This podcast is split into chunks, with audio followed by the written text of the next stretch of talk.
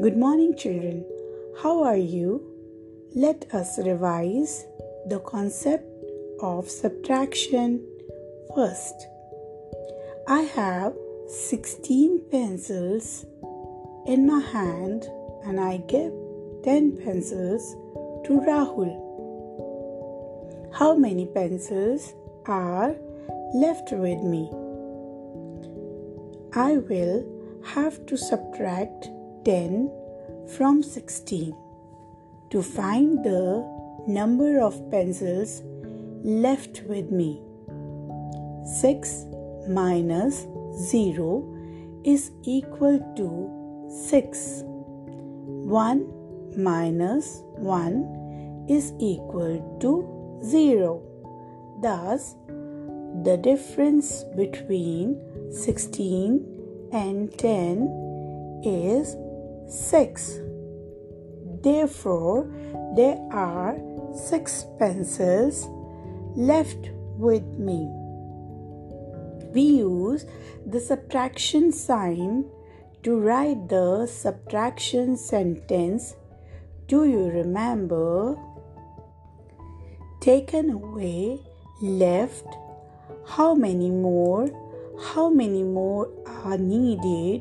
Remained, difference or given away are different terms that imply subtraction. Now, let's revise the subtraction property.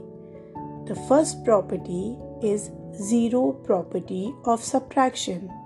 In this property, 0 is always taken as the subtrahend. Let us take the number 6 and 0. When we subtract 0 from 6, we get the same number that is 6. Let us see one more example. The numbers 12 and 0. When we subtract 0 from 12, we get the same number.